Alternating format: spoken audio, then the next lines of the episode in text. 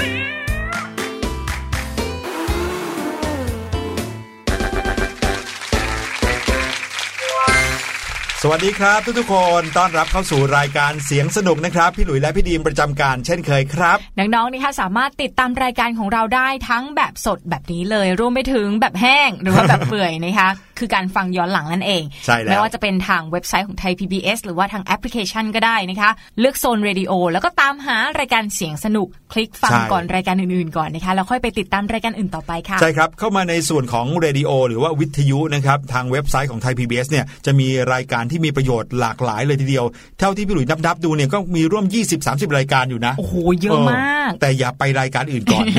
มาที่เสียงสนุกก่อนนะครับแล้วก็เดี๋ยวรายการอื่นๆ ค่อยฟังเพิ่มกันกันละกันนะครับเอาล่ะเรื่องราวที่เราจะมาฝากกันทุกๆวันนะครับ ก็เป็นเรื่องของข่าวสารความเป็นมาเป็นไปนะครับ ให้เด็กๆ ได้รู้ข่าวกันบ้าง ข่าวในแบบของเด็กๆ เป็นข่าวที่สร้างแรงบันดาลใจ เป็นอุทาหรณ์หรือบางทีก็เป็นข่าวที่ทำให้เราเนี่ยมีความรู้เพิ่มขึ้นด้วย อย่างเรื่องราวของช่วง What's Going On ในวันนี้นะคะก็เป็นเรื่องราวที่เกี่ยวกับบ้านค่ะพี่หลุยอืมเป็นเรื่องใกล้ตัวเด็กๆ อีกแล้วเนอะเราชอบหยิครับบยกเรื่องที่ใกล้ตัวเด็กๆ มาเล่าสู่กันฟังนะ เพื่อที่ว่าเด็กๆเนี่ยจะได้สนใจเรื่องราวที่เรากำลังจะเล่าให้ฟังต่อไปนี้ค่ะ ครับผมเรื่องของบ้านเนี่ยพี่ดีมชอบมุมไหนหรือว่าห้องไหนที่สุดในบ้านครับ ห้องนอนคือ the best สำหรับพี่ดีมเลยค่ะถามจริงทำไมอะใช่เพราะว่าเป็นห้องที่พี่ดิมได้ใช้เวลาอยู่กับตัวเองมากที่สุดค่ะอ๋อจะดูหนังก็ได้หรือว่าจะอ่านหนังสือก็ได้นะคะ หรือว่าบางทีเนี่ยแค่เปิดเพลงฟังเบาๆนะพี่ดิมก็รู้สึกว่าเหมือนได้พักผ่อนจากการทำงานได้พักผ่อนจากทุกอย่างเลยอืค่ะมอืมอืมแสดงว่าในบ้านของพี่พี่ดีมเนี่ยจะใช้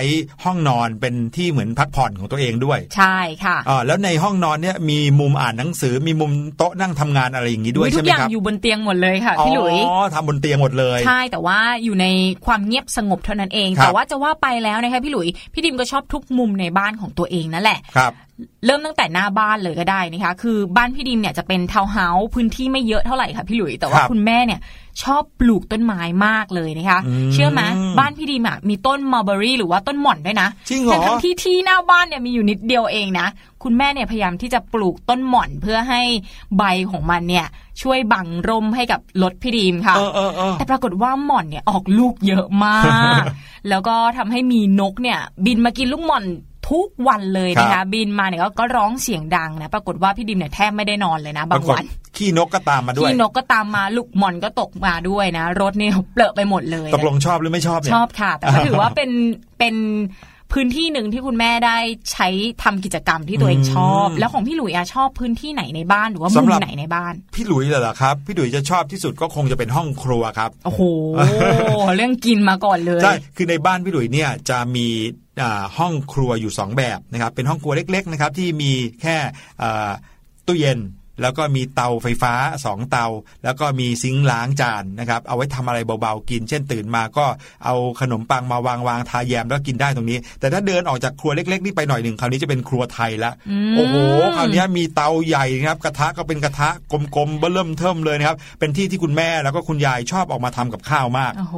อ่าแล้วก็ทำได้เต็มที่คือเมื่อก่อนเนี้ยที่บ้านพี่หลุยส์ก็จะเป็นคนต่างจังหวัดเนาะเพราะฉะนั้นเนี่ยครัวไทยก็เลยจะเป็นสิ่งที่จำเป็นมากค่ะคุ้นเคยกันมาก แต่ จะให้มาทำอาหารเหมือนอย่างครัวฝรั่งเลยเนี่ยจะไม่ถนัดคุณยายไม่ถนัดคุณแม่นะครับค่ะก็เลยไปใช้พื้นที่ข้างหลังเรียกว่าเลอะเทอะได้เต็มที่นะครับ ดังนั้นเนี่ยพื้นที่ส่วนใหญ่ของบ้านก็เลยจะเป็นพื้นที่ครัวนะแล้วก็เวลาที่ทำเสร็จนะฮะจะมีโต๊ะกลมๆอยู่ตัวหนึ่งก็เลยจะเป็นโต๊ะที่เอาไว้ใช้ชิมอาหารด้วย เวลาที่พี่หลุยส์จะช่วยคุณแม่ทำอะไรก็เลยต้องเอาตัวเองอะไปฝังอยู่ในครัว เช่นว่าจะอ่านหนังสือถ้าทำกันบ้านอะไรเงี้ยก็จะต้องอยู่ในครัวเพราะจะมีโต๊ะที่เป็น ที่วางกับข้าวอะครับค่ะเราก็นั่งได้โดยไม่เกะกะผู้ใหญ่อืมถ้าก็พูดเลยกลายเป็นพื้นที่เนี่ยที่เราเอ่อใช้บ่อยที่สุดอืมถ้าพูดถึงครัวไทยนะอย่างหนึ่งที่พี่ดีมนึกออกคือกระต่ายขูดมะพร้าวค่ะอ๋อบ้านพี่หลุยมีมาต้องมีแน่เลย ไม่มีแล้วอะคือเป็นดิอุปกรณ์ดิเก่ามากเลยนะ แต่ว่าเป็นอุปกรณ์ที่พี่ดิมคุ้นเคยตั้งแต่เด็ก ๆ เลยนะใช่จะชครัอบบขึ้นไปนั่งแล้วก็ทำท่าขูดมะพร้าวสวยๆแต่ว่าขูดก็ไม่เป็นเท่า แต่ว่าขูดได้ก็ไม่เก่งเท่าของคุณยายขูดนะคะครับผมน้องๆอาจจะไม่คุ้นเคยกันแล้วอืมคำว่ากระต่ายขูดมะพร้าวคืออะไรคือไม่ได้มีกระต่ายเป็นตัวๆอย่างนั้นนะแล้วไปนั่งทับไม่เออใช่จะเป็นนะคล้ายๆกับม้านั่งตัวเล็กๆนะครับแต่ว่าปลายด้านหนึ่งของม้านั่งเนี่ยก็จะมีเหมือนกับเป็นฟันแหลมๆที่ทำจากเหล็กนะครับ แล้วเวลาที่เราจะขูดมะพร้าวเนี่ยเราก็จะไปผ่าครึ่งมะพร้าวแก่ๆนะเสร็จแล้วก็เอามาขูดขูดขูดตรงแง่งเหล็กอันนั้น ก็จะกลายเป็นมะพร้าวฝอยๆออกมาใช่ไหมครับแต่ว่าเดี๋ยวนี้ที่บ้านอาของพี่หลุยเนี่ยก็จะเป็นเหมือนกับที่ขูดนั่นแหละ แต่เป็นด้ามจับแล้วก็ใช้มือขูดขูดเอาก็จะไม่เหมือนกับเป็นกระต่ายขูดมะพร้าวแล้ว ที่เมื่อก่อนเรียกว่ากระต่ายขูดมะพร้าวคงเป็นเพราะเขาสลักเป็นรูปกระต่ายหรือยังไงเป็นรูปไม่กระต่ายค่ะมีจริง ๆ แบบรูปกระต่ายก็มีแต่ว่า พอยุคต่อไปอะเขาก็ทำเป็นรูปแบบเป็นที่นั่งแบบเรียบๆ ไม่ได้เป็นพิถีพิถันแกะเป็นรูปกระต่ายแล้วอืมโอ้โห พูดถึงบ้านแล้ว พี่หลุยเชื่อว่าหลาย ๆ คนที่ฟังอยู่ตอนนี้นะครับ ก็คงจะมีมุมโปรดของตัวเองในบ้านอยู่เนาะไม่ว่าจะเป็นบ้านในกรุงเทพบ้านต่างจังหวัด หรือว่าที่พักอะไรก็ตามแต่ หลาย ๆ คนก็อาจจะมีมุมโปรดมีสิ่งที่ตัวเองชอบอยู่ สามารถทำอะไรที่ตัวเองรัก ที่ตัวเองมีความสุขได้ตรงนั้นค่ะแต่คนอีกหลายคนนะครับแล้วก็จำนวนไม่น้อยเลยทีเดียวที่ เขาไม่มีบ้านอยู่อืมนะครับ หรือที่เรารู้จักกันในชื่อว่าคนไร้บ้าน หรือว่า homeless นี่เองนะครับค่ะในหลากหลายประเทศทั่วโลกมี homeless อยู่เต็มไปหมดเลยนะครับ แล้วข่าวที่เราจะเอามาเล่าในวันนี้ในช่วง What's Going On ก็เป็นข่าวของบุคคลเหล่านี้ ซึ่งต้องบอกว่ามีเรื่องดีๆเกิดขึ้นในสังคมอีกเช่นกันครับ เพราะฉะนั้นนะคะก่อนที่จะไปฟังเรื่องราวเหล่านี้ค่ะ เดี๋ยวเราพักฟังเพลงกันก่อนแล้วกลับมาเจอกันค่ะ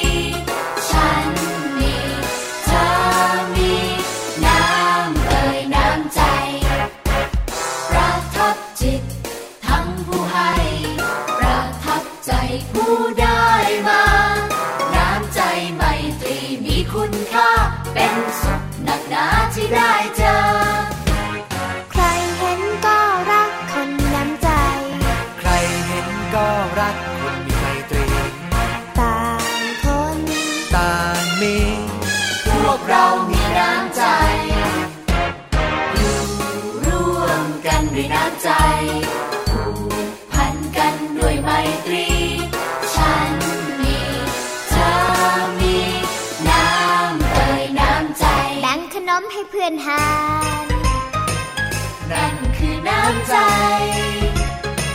สอนน้องทำการบ้าน นั่นคือน้ำใจ ดูแลช่วยเหลือรักใครช่วยเหลือรักใคร คือน้ำใจให้กัน ช่วยคุณแม่ล้างจาน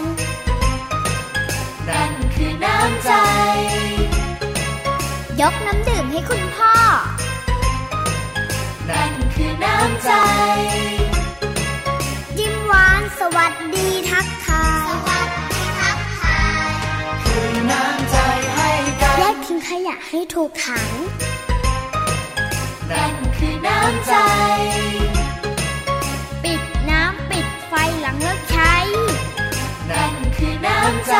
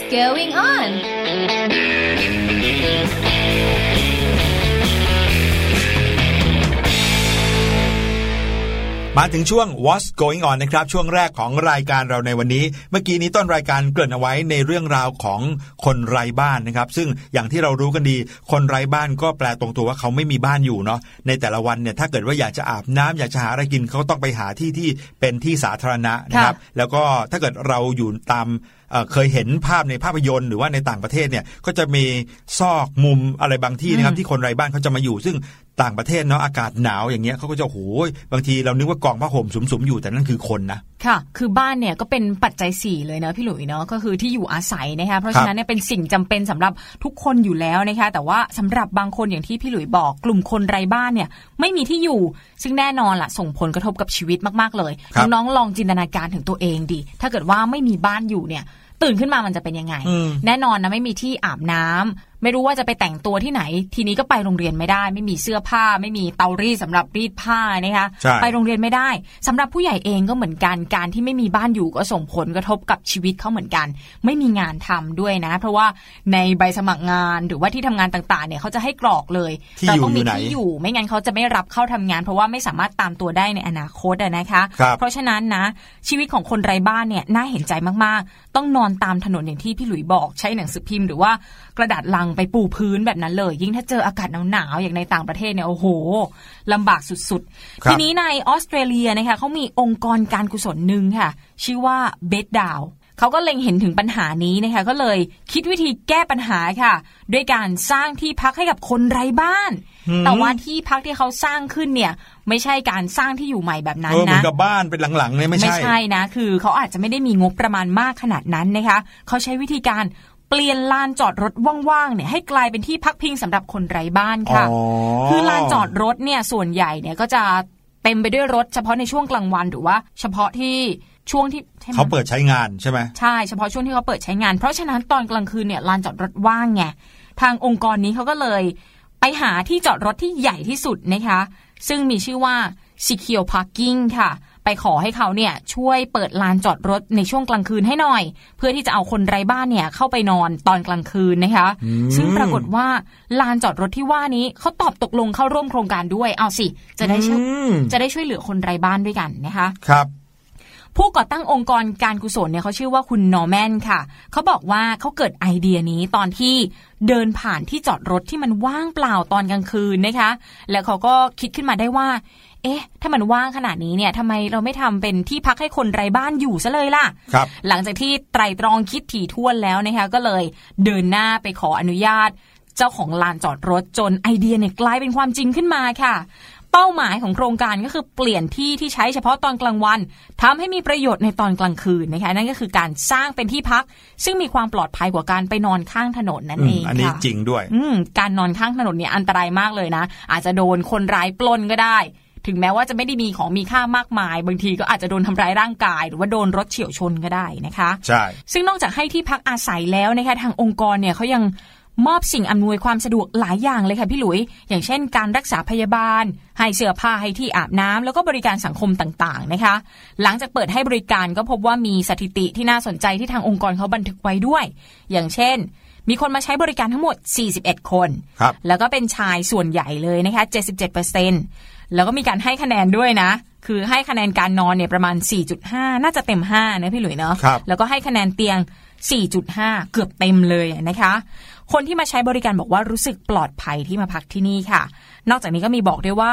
แต่ละคืนเนี่ยมีคนเข้ามาใช้บริการจำนวนมาก ก็เลยทำให้บางคนเนี่ยเข้าใช้บริการไม่ทันแล้วก็อดนอนที่นี่นะคะ ก็มีประมาณ 9 คนที่ได้นอนที่นี่แค่คืนเดียวค่ะ ส่วนครับวันอื่นเนี่ยมาไม่ทัน สุดท้ายนะคะเขาบอกว่าคนที่อายุน้อยที่สุดที่มาใช้บริการที่นี่ก็คืออายุเพียง 15 ปีเท่านั้นเอง ถ้าบ้านเราก็เพิ่งจะม2ม3นั่นหมายความว่าคนอายุ 15 ปีก็กลายเป็นโฮมเลสแล้วนะใช่แล้วแหละค่ะ นอกจากนี้ก็ยังมีความเห็นของผู้ที่มาใช้งานอีกด้วยนะคะ อย่างเช่น เขาบอกว่า หลังจากอยู่ที่นี่มันหนึ่งสัปดาห์ หลับต่อเนื่องมากๆ มันทำให้ฉันนึกถึงการใช้ชีวิต และฉันกำลังจะเข้ารับการรักษาอีก 6 เดือน นี่ไงแหมชีวิตเขาก็เริ่มจะดีขึ้นได้ได้นอนหลับพักผ่อนอย่างเต็มที่นะคะ อีกคนบอกว่าสามารถหลับได้ทั้งคืน โดยไม่ต้องใช้ยานอนหลับเลย ก็รู้สึกโล่งมาก ไม่ได้ใช้ยานอนหลับมา 8 วันแล้ว เอ๊ะ หรือว่ายาเสพติดมากกว่า อีกคนบอกว่า อันนี้ฟังแล้วซึ้งมากๆเลยค่ะพี่หลุยนี่เป็นครั้งแรกในรอบปีเลยที่ได้ฝัน โอ้ ฟังแล้ว คือความฝันตอนกลางคืนน่ะมันเป็นสิ่งที่เราหรือว่าคนทั่วไปมันเอื้อมถึงได้ง่ายมากๆเลยนะ ถ้าเกิดครับได้นอนหลับพักผ่อนอย่างเต็มที่นะคะ แต่ว่าคครับนกลุ่มนี้ก่อนหน้านี้เขาไม่มีโอกาสได้นอนหลับเต็มที่และได้ฝันเลยต้องหลับนี่แล้วเป็ก็นครั้ตื่นงแรกหลับแล้วก็ตื่นอย่างเงี้ยตลอดทั้งคืน พอได้มานอนที่ลานจอดรถแห่งนี้ก็เลยมีโอกาสได้ฝันนะคะ ส่วนอีกคนบอกว่าฉันไม่ต้องระวังหลังอีกแล้ว ก็คือรู้สึกปลอดภัยขึ้น ความปลอดภัยที่เกิดขึ้นนะครับโอ้โหนี่ก็เลยเป็นเรื่องที่ดี ๆ ที่เกิดขึ้นในออสเตรเลียนะครับที่มีองค์กรการกุศลหนึ่งเขาช่วยกันทำขึ้นนะครับ สิ่งดีๆสำหรับคนไร้บ้านไม่ได้จบแค่นี้นะครับ ยังมีอีกข่าวหนึ่งที่ไปเจอมา ซึ่งก็เป็นข่าวที่เกี่ยวข้องกับนวัตกรรมนะเกี่ยวกับสิ่งที่ใช้เทคโนโลยีเข้ามามีส่วนร่วม แล้วก็ทำให้คน ไร้บ้านได้รับการช่วยเหลือนะครับเป็นเรื่องราวของแจ็คเก็ตตัวหนึ่งนะครับแต่ไม่ใช่แจ็คเก็ตของใครคนใดคนหนึ่งนะครับจะเป็นเสื้อแจ็คเก็ตสำหรับคนไร้บ้านครับอ๋อซึ่งเสื้อแจ็คเก็ตนี้สามารถรับบริจาคเงินผ่านออนไลน์ได้ด้วยทำยังไงอะคะเรื่องราวเป็นอย่างนี้ครับก็คือว่าถ้าเราเนี่ยเอ่อเดินผ่านคนจรจัดส่วนใหญ่แล้วนะคนไร้บ้าน สิ่งที่เขาอาจจะเรียกร้อง ถ้าเกิดว่าเขาพูดกับเรานะก็อาจจะเป็นการขอเงินหรืออะไรอย่างนี้ใช่ไหมแต่ว่าในอัมสเตอร์ดัมนะครับตอนนี้กำลังจะพัฒนาโครงการขึ้นมาโครงการหนึ่งนะครับเขาจะพยายามทำให้คนไร้บ้านเนี่ยสามารถได้รับการบริจาคนะครับแต่ว่าไม่ได้รับการบริจาคแบบมาเดินเที่ยวขอแล้ว ถ้าเขาขอก็อาจจะขอบัตรเครดิตโอ้โหอุ้ยอุ้ยน่ากลัวกว่าหรือเปล่าคะแต่เนี่ยไม่ได้ขอบัตรเครดิตเราเพื่อที่จะเอาไปทำอะไรนะครับเขาจะเอาไปใช้ในระบบอันนี้นะครับดีไซเนอร์จากเอเจนซี่รายหนึ่งนะครับเขาออกแบบเสื้อแจ็คเก็ตนะครับเป็นเสื้อแจ็คเก็ตต้นแบบที่เสื้อแจ็คเก็ตเนี้ยได้รับแรงบันดาลใจมาจากข้อมูลเชิงลึก 2 เรื่องที่เขาทำการ research หรือทำการวิจัยมา เรื่องแรกก็คือ ในปัจจุบันเนี่ยเขาบอกว่าคนเรามีแนวโน้มที่จะมีเงินสดติดตัวน้อยลงอ่าบางคนไม่พกเงินสดเลย เนื่องจากว่าการจ่ายเนี่ยจ่ายผ่านบัตรเครดิตหมดแล้ว หรือว่าบางทีก็ไปจ่ายผ่านการใช้บาร์โค้ดการใช้แอปพลิเคชันในโทรศัพท์มือถืออมอันเนี้ยเขาเห็นชัดเลยว่ามันจะมีความเปลี่ยนไปเรื่อยนี่นี่พี่ดิมก็เป็นอีกหนึ่งคน วันนี้ก็มีเงินติดกระเป๋าน้อยมากครับแต่ว่าเงินในบัญชีก็ไม่มีเหมือนกันๆอ้าวอันนี้คือไม่มีตังค์ไม่นั่นมีเองตังค์นั่นเองนะครับ แล้วก็อีกเรื่องหนึ่งนะครับเขาบอกว่า คนส่วนใหญ่เนี่ยมีความคิดที่อยากจะช่วยคนไร้บ้านอยู่นะครับ แต่เขาที่ไม่ได้ช่วยก็เพราะว่ารู้สึกว่าการให้เงินไปเนี่ยก็เท่ากับเป็นการไปส่งเสริมพฤติกรรมที่ไม่ดี เพราะว่าบางคนเนี่ยได้เงินไปเอาไปซื้อเหล้าได้เงินไปเอาไปซื้อยาเสพติดโอ้โหได้เงินไปเอาไปทำอะไรที่มันไม่มีประโยชน์ต่อชีวิตนะครับใช่ใช่ใช่เขาจะรู้สึกว่าคนไร้บ้านส่วนหนึ่งเนี่ยไม่ค่อยรักชีวิตตัวเองนะครับก็เลยรู้สึกว่าถ้าเป็นอย่างนั้นเขาไม่ช่วยดีกว่า ทั้งนั้นที่ความจริงแล้วจิตใจคนส่วนใหญ่ คิดอยากจะช่วยคนไร้บ้านนะครับ ดังนั้นเขาก็เลย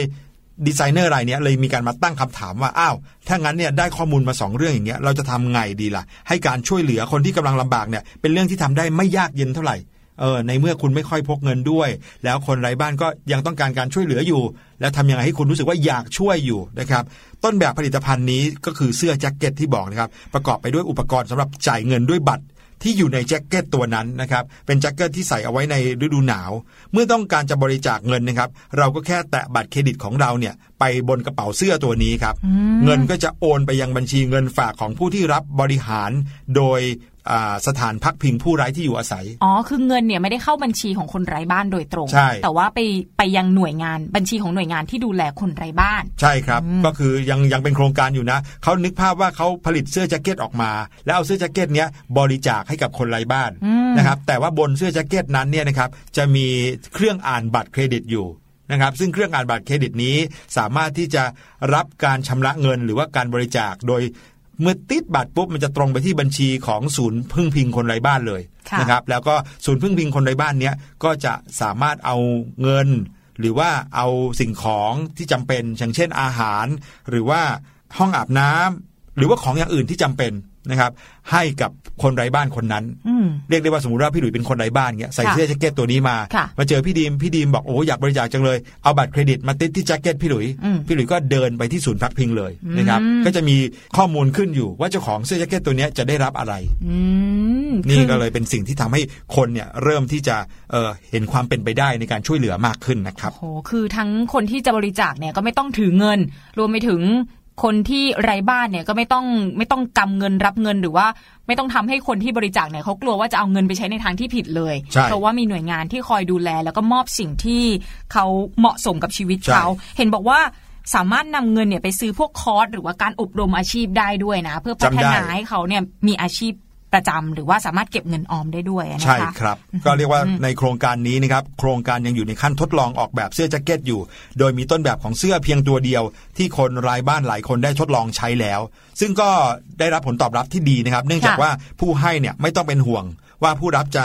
เอาเงินบริจาคนั้นไปทำอะไรนะครับโอ้โหคนส่วนใหญ่ก็เลยมีแนวโน้มที่จะบริจาคเงินเพิ่มมากขึ้นนะครับ แต่ก็ไม่ใช่ทุกคนนะ หลาย ๆ คนก็ยังรู้สึกว่าไม่อยากบริจาคอยู่ดีนะครับ ถึงแม้ว่าการทำกระบวนการเนี้ยจะคำนึงถึงผู้ให้เป็นหลักก็ตาม แต่เขาจะรู้สึกว่าอืมไม่เอาดีกว่า เดี๋ยวไปหาวิธีอื่นดีกว่าด้วยตัวเองอะไรเงี้ยค่ะส่วนองค์กรเพื่อสังคมก็ชอบนะครับ ที่ระบบนี้เปิดโอกาสให้คนไร้บ้านออมเงินเพื่อเป้าหมายระยะยาว เช่น การศึกษาหรือว่าที่พักอาศัยอะไรแบบนี้ ดีจังเลยอะพี่ดิมอยากให้โครงการนี้สำเร็จเป็นรูปเป็นร่างไวๆอยากให้มีการผลิตเสื้อแจ็คเก็ตมากกว่าหนึ่งตัว เห็นบอกว่าตอนนี้มีหนึ่งตัวแล้วก็สลับกันใส่หลายคนด้วยนะอืมแล้วไม่แน่ใจว่าเสื้อแจ็คเก็ตที่มีระบบแบบนี้จะสามารถซักหรือว่าทำความสะอาดได้หรือเปล่านะนั่นน่ะสิ ถ้าผลัดกันใส่หลาย ๆ รอบเนี่ยก็อาจจะกลิ่นเริ่มไม่ค่อยดีแล้วนะตอนนี้ครับเขาบอกว่าตอนนี้ทีมดีไซเนอร์กำลังร่วมมือกับสถานพักพิงสำหรับผู้ไร้ที่อยู่และธนาคารในเมืองนะครับแล้วก็กำลังมองไปที่คนร่วมมือคนอื่นๆที่จะมาช่วยผลิตเสื้อตัวนี้เพื่อให้ใช้จริงได้นะครับ ก็คนที่เขาเป็นคนเริ่มต้นโครงการเขาบอกว่าเป้าหมายของเขาเนี่ยก็คือการผลิตแจ็คเก็ตในรูปแบบที่ปลอดภัย กระทัดรัด แล้วก็ราคาไม่แพงเพื่อให้เกิดประโยชน์แก่ผู้ที่ต้องการความช่วยเหลือทุกคนจริงดีจังเลยอะโครงการนี้ใช้เทคโนโลยีให้เป็นประโยชน์มาก ๆ เลยนะคะครับอันนี้ผมก็เป็นเรื่องราวความช่วยเหลือคนไร้บ้านในต่างประเทศ แต่ว่าถ้าพูดถึงองค์กรหรือว่าหน่วยงานที่ให้ความช่วยเหลือคนไร้บ้านในบ้านเรา นี่ก็มีเหมือนกันแล้วก็มีเยอะด้วยนะคะครับยกตัวอย่างสักที่หนึ่งก็คือที่ศูนย์คนไร้บ้านบางกอกน้อยอยู่ในกรุงเทพนี่เองนะคะคุณนพพันธ์พรหมศรีค่ะเป็นเลขาธิการมูลนิธิพัฒนาที่อยู่อาศัยนะคะ ก็กล่าวถึงความเป็นมาของคนไร้บ้านในประเทศไทยนะคะบอกว่าคนไร้บ้านคล้ายกับคนในชุมชนแออัดค่ะ เพียงแต่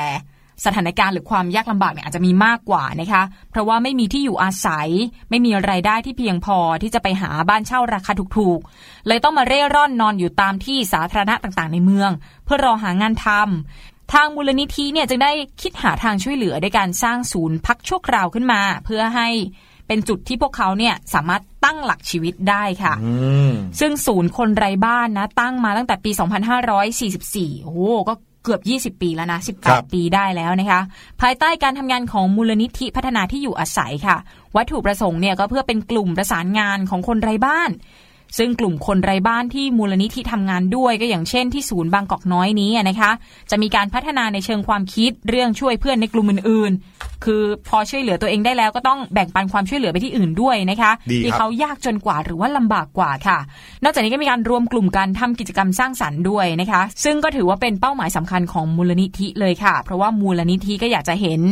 การจัดสร้างศูนย์พักคนไร้บ้านอีกหลายที่นะคะอย่างเช่น ที่ตลิ่งชันหรือว่าหมอชิด แล้วก็อยากให้ขยายไปสู่เมืองใหญ่ตามภูมิภาคด้วย อย่างที่เชียงใหม่หรือว่าขอนแก่น แปลว่าเนี่ยตอนนี้ปัญหาเรื่องคนไร้บ้านเนี่ยกระจายอยู่ทั่วทุกภูมิภาคเลยนะ ไม่ใช่ใช่เฉพาะในครับกรุงเทพ ครับก็มีตัวอย่างนะครับ ชื่อว่าพี่สมพรหานพรมนะครับ นี่ก็เป็นหนึ่งในคนไร้บ้านที่ตอนนี้ผันตัวมาเป็นอาสาสมัครภายในศูนย์แล้ว ก็ได้บอกว่าที่ศูนย์บางกอกน้อยเนี่ยค่อนข้างจะเป็นองค์กรที่เข้มแข็งนะครับ เพราะว่ามีการจัดตั้งกลุ่มออมทรัพย์เพื่อที่อยู่อาศัย มีการส่งเสริมอาชีพกันด้วยนะครับ บางคนก็ถูกผลักดันให้ไปเป็นช่างก่อสร้าง ช่างไฟนะครับ มีกลุ่มที่รับซื้อของเก่านะเห็นไหมมีธนาคารขยะ มีร้านค้าสวัสดิการ นอกจากนี้ยังมีการปลูกพืชผักสวนครัว เพื่อที่จะลดรายจ่ายด้วยนะมีการปลูกฝังให้เยาวชนในศูนย์ หรือว่าเด็กๆ ที่อยู่ในศูนย์คนไร้บ้านเนี่ยมีจิตอาสา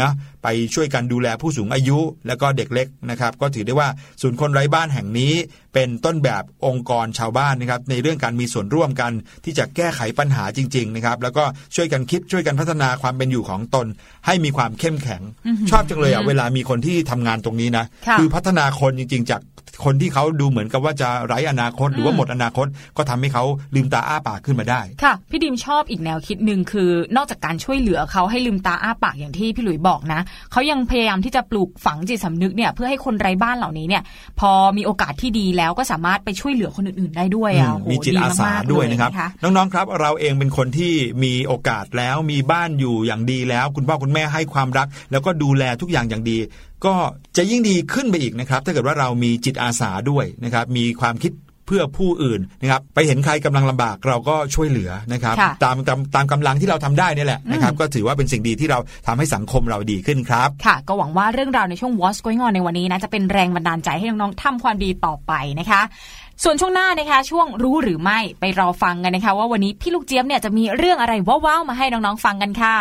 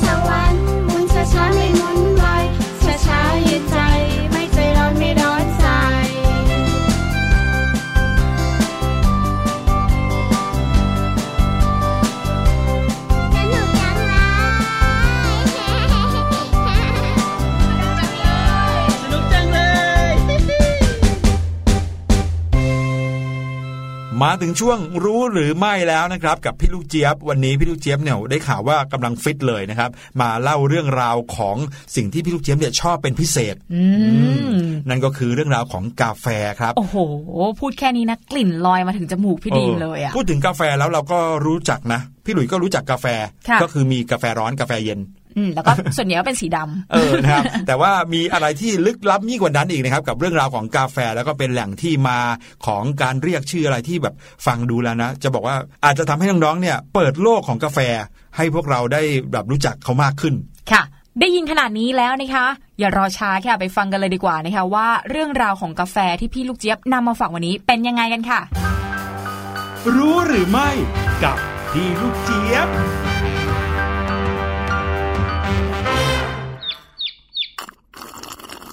อื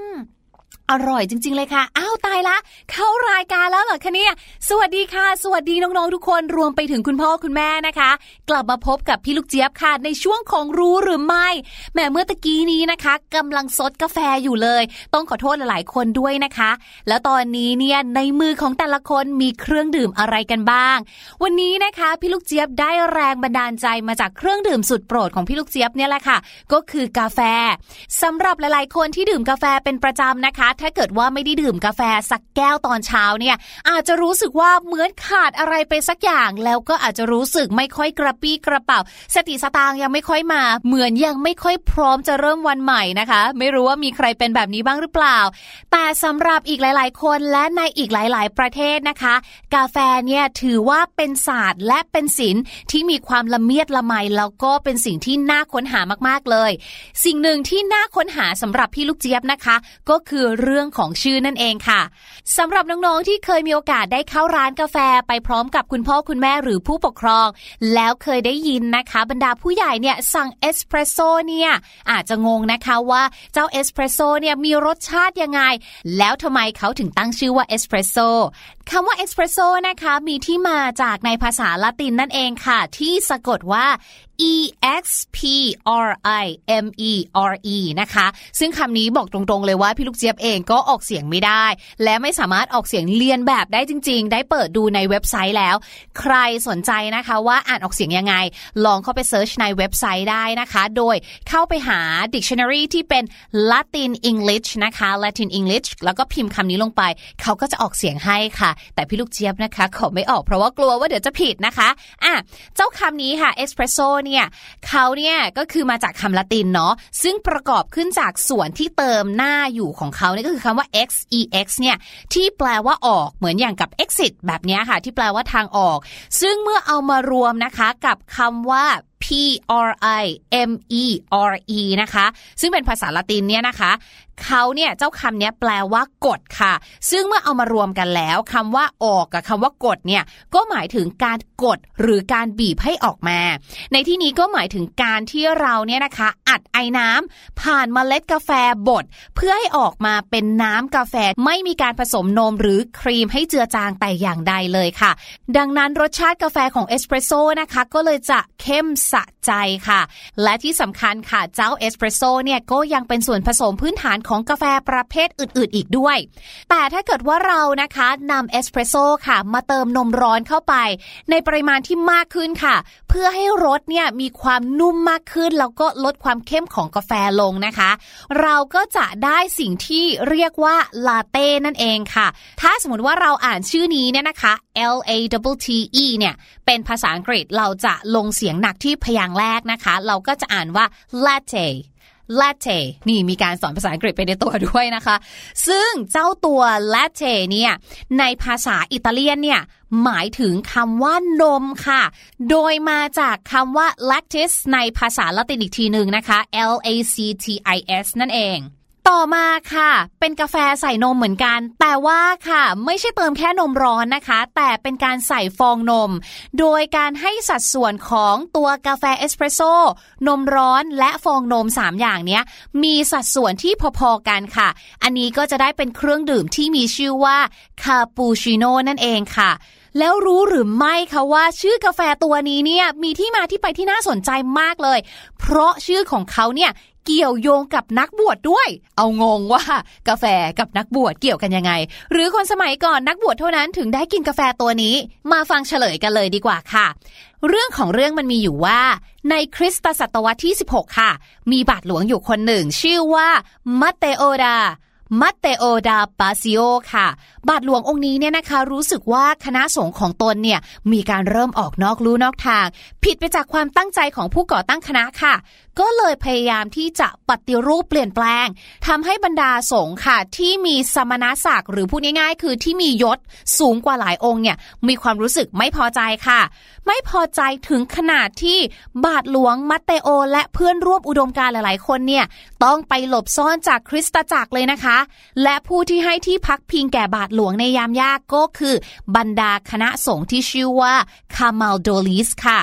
ต่อมาภายหลังเมื่อคริสตจักรให้อภัยโทษหรือว่ายกโทษให้แล้วเนี่ยบาทหลวงมัตเตโอค่ะ ก็เลยตัดสินใจ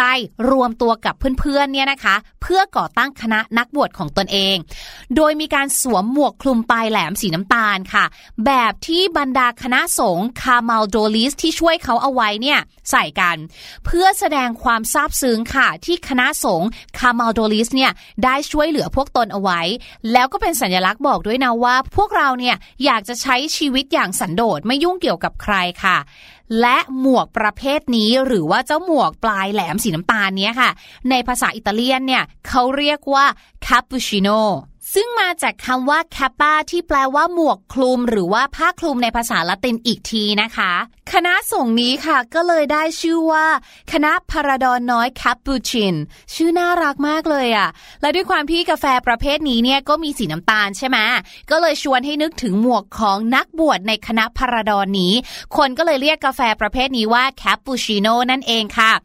แล้วรู้หรือไม่คะว่าในสมัยศตวรรษที่ 16 นั้นเนี่ยนักสำรวจชาวโปรตุเกสที่เดินทางไปยังทวีปอเมริกาเนี่ยก็ได้พบเจอลิงประเภทหนึ่งค่ะ ซึ่งขนของเจ้าลิงนี้เนี่ยด้านเป็นสีเดียวกับชุดของคณะนักบวชนี้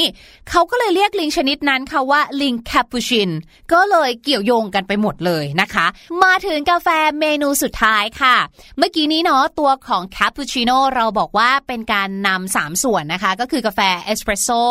เรื่องของนมร้อนแล้วก็ฟองนมใส่ในสัดส่วนที่เท่ากันใช่ไหมคะ แต่ถ้าเกิดว่าเราเนี่ยนำเอากาแฟเอสเปรสโซ่นะคะ มาเติมฟองนมลงไปด้านบน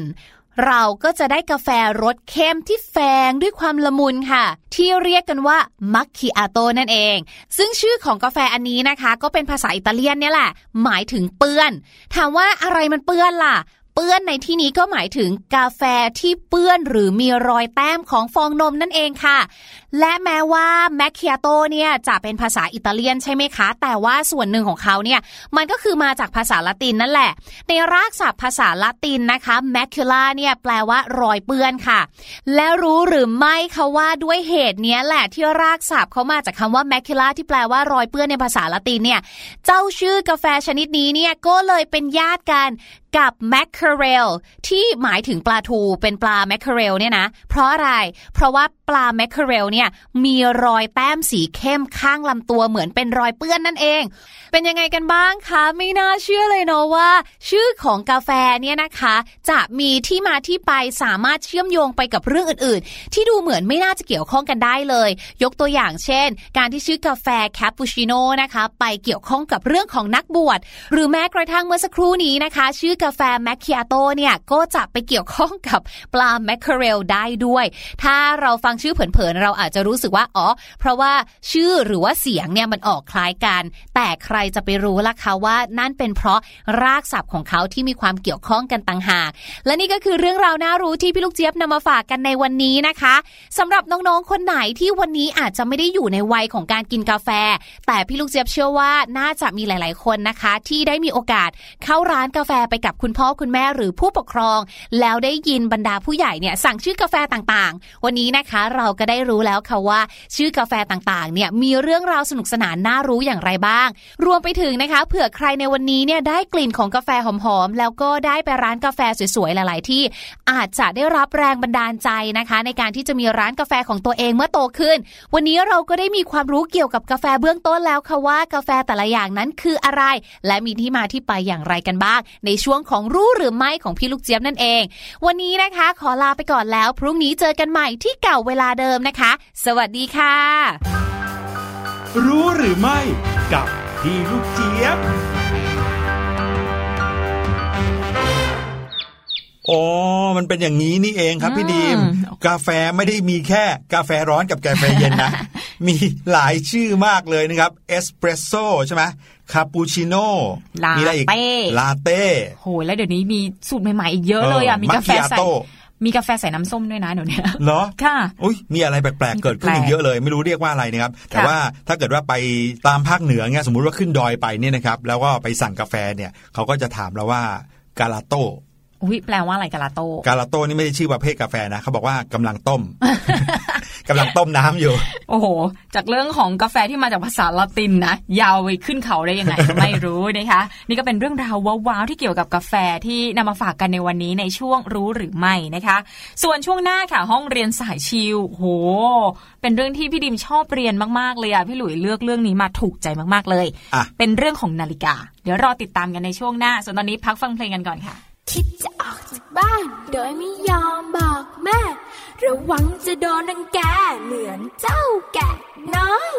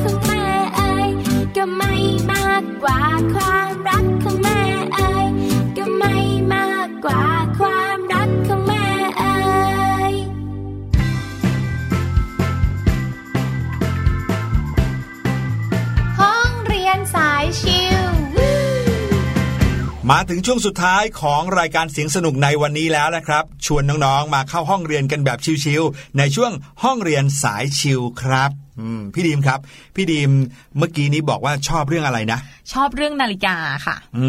มดังนั้นวันนี้เรามาเรียนรู้เรื่องนาฬิกากันดีกว่า เด็กๆ ดูนาฬิกากันเป็นหรือยังอ่าพี่ดีมแหละครับ พี่ดีมเริ่มดูนาฬิกาเป็นเนี่ยตอนไหนจำได้ปะตอนประถมต้นๆเลยค่ะ คุณเออครูสอนแล้วก็เป็นเป็นสิ่งที่พี่ดิมประทับใจแล้วก็ แล้วก็ตั้งใจเรียนมากๆ เพราะว่าตอนนั้นน่ะ พี่ชายเนี่ยเรียนเรื่องนาฬิกากันหมดแล้ว แล้วก็สามารถบอกเวลาคุณแม่ได้อย่างคล่องแคล่วเลย เหลือพี่ดีมอยู่เป็นน้องเล็กคนเดียวในบ้านที่ไม่รู้เรื่องเวลานะคะ ทีนี้พอได้เรียนรู้ก็เลย สามารถบอกเวลาเป็นนะคะ หลังจากนั้นนะพี่หลุยพี่ดีมไม่ซื้อนาฬิกาแบบที่เป็นตัวเลขเลยนะครับพี่ดิมจะซื้อนาฬิกาแบบที่เป็นเข็มหมุน เวลาที่เป็นวันเกิดหลานๆหรือว่าปีใหม่เนี่ยก็จะนิยมซื้อเป็นนาฬิกาให้เป็นของขวัญเลยละค่ะ พี่หลุยเคยมีนาฬิกาแบบเข็มอยู่เรือนหนึ่งนะครับ เป็นรูปมิกกี้เมาส์อ่านนะครับแล้วก็มีแขนของมิกกี้เมาส์เนี่ยเป็นกลายเป็นเข็มเป็นเข็มเข็มสั้นเข็มยาวนะครับ แล้วก็ใช้มานานเลยทีเดียวนะครับ จนกระทั่งพังไป วันนี้ก็เลยพาน้องๆมารู้จักการดูนาฬิกาแบบเข็มกันหน่อยดีกว่าอืมนะครับ น้องๆ เดี๋ยวนี้เนี่ยพี่หลุยคิดว่าน่าจะดูนาฬิกากันเก่งขึ้นแล้วล่ะ ถึงแม้ว่าจะไม่ใช่แบบเข็มก็ตาม เพราะว่าเดี๋ยวนี้หานาฬิกาแบบเข็มก็ยากแล้วนะครับค่ะเดี๋ยวนี้มองไปที่นาฬิกาจะเป็นตัวเลขหมดละนะครับ ต่อให้ไม่เคยเรียนมาก่อนก็รู้ว่า ตอนนี้เป็นเวลา2โมง37 นาที ตอนนี้เป็นเวลา5โมง50 นาทีค่ะเห็นไหมครับ แต่ว่าถ้าเกิดว่าเราไม่มีตัวเลขล่ะ มีตัวเลขเป็นเลขหนึ่งถึงเลขสิบสองอยู่บนหน้าปัดนาฬิกา แล้วมีเข็มบอกอย่างเงี้ย เราจะดูรู้ได้ยังไงอ่าอย่างแรกสุดเลยน้องๆ ต้องรู้จักเข็มก่อนนะครับ เข็มบนนาฬิกาหน้าปัดนาฬิกาเนี่ยนะครับจะมีทั้งหมด 3 แบบนะถ้าไม่นับเอ่อตัวเลขที่บอกวันที่นะครับ เข็มเนี้ยก็จะมีเข็มสั้นค่ะ เข็มยาวแล้วก็เข็มวินาทีอืมนะครับเข็มวินาทีเนี่ยเป็นเข็มสั้นหรือเข็มยาวครับ บางทีมันก็เท่ากับเข็มนาทีนะคะพี่หลุยแต่บางว่าทีมัก็จะสั้นไม่บางทีมีก็ยาวใช่แต่ว่าจะไม่มีหัวลูกศรเนาะอ่านะครับเข็มสั้นกับเข็มยาวเนี่ยนะครับมีความแตกต่างกันสุดๆไปเลย ถ้าเกิดว่าน้องๆนะครับจำผิดแล้วก็น้องๆจะบอกเวลาผิดแน่นอนนะครับเข็มสั้นคือเข็มชั่วโมงครับอ่าบอกชั่วโมงนะครับส่วนเข็มยาวบอก นาทีนะครับ ในการเรียกเวลาของเราเนี่ยนะครับในไม่ว่าจะเป็นประเทศไหนก็ตาม เราจะเรียกเวลาเป็นชั่วโมงและนาทีนะครับแต่ถ้าเอาละเอียดสุดๆเลยก็จะบอกเป็นวินาที แต่ถ้าส่วนใหญ่เวลาถามว่ากี่โมงแล้วเนี่ยส่วนใหญ่ก็มักจะตอบกันเป็นชั่วโมงกับนาทีเท่านั้นเนาะใช่ค่ะจะไม่บอกว่ากี่นาทีหรอกแบบว่า5้าโมงสานาที 31 วินาทีเนี่ยจะไม่ค่อยบอก บางทีก็บอกแบบหยาบๆด้วยนะ อย่างเช่นเอ่อบ่ายสามโมงสี่สิบนาที แต่ว่าอ่าบางทีเข็มนาทีอาจจะเกินไปนิดนึงเกินอ่าจากเลขแปดไปเยอะแล้วอะไรเงี้อ่ายเหมือนก็บแอกปัดๆอะบอกปัดๆไปก่อนก็มีนะครับ เข็มสั้นคือเข็มชั่วโมง เข็มยาวคือเข็มนาที และเข็มยาวที่สุดนะครับ หรือบางทีก็อาจจะไม่ยาวที่สุดนะครับ แต่ว่าอันนี้จะแตกต่างจากเพื่อนนะครับ ก็คือเข็มวินาทีอืมเพราะเข็มวินาทีเนี่ยเขาจะขยับตลอดเวลาเลย ติ๊กเป็น ติ๊กเป็นเข็มที่ active ที่สุด หรือนาฬิกาบางเรือนเนี่ยไม่ขยับติ๊กติ๊กติ๊กแบบสมัยก่อนแล้วนะ หมุนแบบต่อเนื่องเลยก็มีนะคะอือพี่ดิมใช่นะครับ น้องๆจะเห็นว่าเข็มวินาทีจะแตกต่างจากเข็มยาวเข็มสั้นแน่ๆแล้วล่ะเพราะว่าเข็มวินาทีจะขยันมากเคลื่อนไหวตลอดเวลาเข็มสั้นเมื่อกี้นี้บอกชั่วโมงใช่ไหมครับเข็มยาวบอกนาทีที่นี่บอกนาทีบอกยังไงเออนะครับบนหน้าปัดนาฬิกาน้องๆก็จะเห็นว่ามีตัวเลขอยู่ 12 ตัว ก็คือเลข 1 2 3 4 5 ไปจนถึง 12 ใช่ไหมครับ อ้าวแล้วอย่างเงี้ยจะบอกนาทีแบบ 35 นาที 45 นาทีได้ยังไงนะครับในเมื่อมีแค่เลข 12 ตัว จริง ๆ แล้วเนี่ยตัวเลข 12 1ถึง12เนี่ยนะครับคือตัวเลขที่บอกชั่วโมงเป็นหลักนะครับ ว่าในหนึ่งรอบของนาฬิกาที่เข็มยาวจะหมุนวนครบหนึ่งรอบเนี่ยคือมันจะหมุนไป 12 ชั่วโมงนะครับถ้าเกิดว่าเข็มสั้นนะครับวิ่งจากเลข 12 ไปเลข1เนี่ยก็คือเวลา 1 ชั่วโมงนะครับและจากเลข 1 ไปเลข 2 ก็ไปอีก 1 ชั่วโมง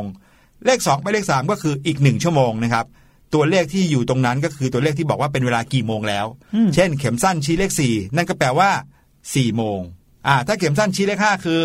ห้าโมง5โมงแบบนี้นะครับน้องๆ ทีนี้5โมงกี่นาทีจะบอกได้ไหม เราก็บอกที่เข็มยาวนี้เองแหละครับ เข็มยาวนี้เป็นยังไงครับพี่ดิม เข็มยาวนะคะก็จะเคลื่อนให้น้องๆตั้งที่เลข 12 เป็นหลักก่อนดีกว่าเนาะถ้าเกิดเคลื่อนจากเลข 12 มาเลขหนึ่งเนี่ยเขาก็จะเคลื่อน 5 ครั้งด้วยกัน และการเคลื่อนแต่ละครั้งก็เท่ากับ 1 นาทีอืมเพราะฉะนั้นนะคะแต่ละช่องอย่างเช่น ระหว่าง 12 ไปเลขหนึ่งเนี่ย ก็จะมี 5 ช่องด้วยกันนะคะเขาจะค่อยๆ เคลื่อน พอครบ 5 ช่องก็มาถึงเลขหนึ่งพอดีนะคะก็จะเท่ากับ 5 นาทีครับทีนี้ถ้าเกิดว่าเข็มสั้นอยู่ที่เลข 12 ก็คือช่วงเที่ยง แต่ว่าเข็มยาวอยู่ที่เลขหนึ่งก็คือ 5 นาที เราก็จะอ่านค่านี้ว่าเวลาเที่ยง 5 นาที แต่ถ้าเกิดว่าเข็มยาวเนี่ย วิ่งไปไกลถึงเลข 3 แล้วกันนะคะ เราก็จะนับไปเรื่อยๆ คือแต่ละช่องเนี่ยมี 5 นาทีใช่ไหม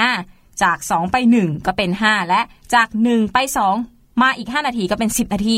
จาก 2 ไป 3 มีอีก 5 นาที รวมกับ 10 นาทีตะกี้นี้ก็เป็น 15 นาทีนะคะใช่เพราะฉะนั้นถ้าเกิดว่าเข็มยาวอยู่ที่เลข 3 เนี่ย เวลาก็จะเท่ากับเที่ยง 15 นาทีค่ะ ครับผมเอาละครับ น้องๆจะเริ่มนึกภาพตามออกแล้วว่า ในหน้าปัดนาฬิกาเนี้ยมีเลขทั้งหมด 12 เลขนะครับ ถ้าพูดถึงเรื่องของชั่วโมงนะครับ ก็หมายถึง 12 ชั่วโมงอืมแต่ถ้าพูดถึงนาที 1 รอบ 12 เลขเนี่ยคือ 60 นาทีนะครับเนื่องจากเรารู้กันอยู่แล้วว่า 1 ชั่วโมงมี 60 นาทีใช่ไหมนั่นแปลว่า 1 รอบของเข็มยาวที่หมุนไป1รอบเนี่ยก็จะต้องทำให้ได้ 60 นาที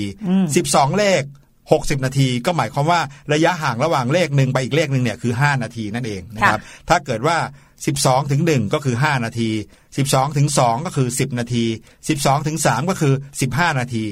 ถ้าวนไปเลข 12 ไปถึงเลข 8 ก็คือ 40 นาทีนะครับ เพราะว่า 8 คูณ 5 เป็น 40 แบบนี้นะครับ นั้นเนี่ยน้องๆ ก็จะเริ่มรู้แล้วว่า เข็มสั้นคือ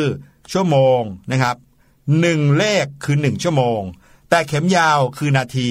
หนึ่งเลขคือ 5 นาทีอืมอ่าเอาละครับ ทีนี้พี่หลุยจะถามพี่ดีมบ้างดีกว่าอืมตื่นเต้นแล้วตื่นเต้นแล้ว ถ้าเกิดว่า เข็มยาวชี้เลข 12นะเข็มสั้นชี้เลข 5 เป็นเวลากี่โมงครับ5โมงเย็นค่ะ เป๊ะเลยไหมเป๊ะเลยค่ะ เป๊ะเลยนะครับ เพราะว่าถ้าเข็มยาวชี้เลข 12 นั่นแปลว่า คือนาทีที่ศูนย์นะครับเอาล่ะถ้าเกิดว่าเข็มสั้นชี้เลข 7 เข็มยาวชี้เลข3เป็นเวลากี่โมง7โมง15นาทีค่ะ อ่า น้องๆคิดได้เหมือนพี่ดีมหรือเปล่าครับ เข็มสั้นชี้เลข8เข็มยาวชี้เลข10 8โมง50นาทีค่ะ ถูกต้องครับอืมพี่ดิน้มองๆว่าคนที่ชอบท่องเลขแม่ห้านะจะต้องคล่องเลยนะเนี่ย ใช่แล้วทีนี้น้องๆครับ ถ้าเกิดว่าดูบนนาฬิกาจริงๆเนี่ยน้องๆจะเห็นความแตกต่างนิดนึงเพราะว่า เข็มสั้นที่อยู่บนหน้าปัดแล้ววิ่งไปเรื่อยๆเนี่ยบางทีเขาไม่ได้ตรงเป๊ะที่ตัวเลขนะอ่าใช่เช่นสมมุติว่า8โมงครึ่งอย่างเงี้ยนะครับ8โมง30นาที เข็มยาวจะชี้เลข 6 แน่นอนใช่ไหมครับ แต่เข็มสั้นเนี่ยจะอยู่ระหว่างเลข 8 กับเลข 9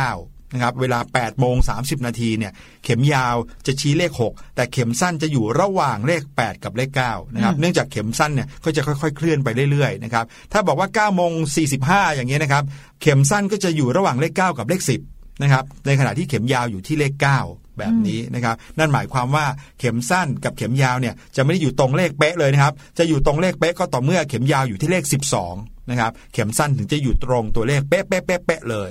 นะครับอืมเนี่ยแหละค่ะก็เป็นเรื่องราวของการดูเวลานะคะ ฟังแบบนี้แล้วนะน้องๆจะไม่อยากใช้นาฬิกาที่ เป็นแบบตัวเลขเลยเนาะพี่หลุยเนาะใช่จะมานั่งคำนวณเลยว่าตอนนี้กี่นาทีแล้วนะคะสนุกดีค่ะ นี่ก็เป็นเรื่องราวดีๆที่พี่หลุยกับพี่ดิมนำมาฝากกันตลอดหนึ่งชั่วโมงเต็มในรายการเสียงสนุกวันนี้นะคะ พบกันใหม่โอกาสหน้าค่ะ สวัสดีค่ะ สวัสดีครับสบัดจินตนาการสนุกกับเสียงเสริมสร้างความรู้ในรายการ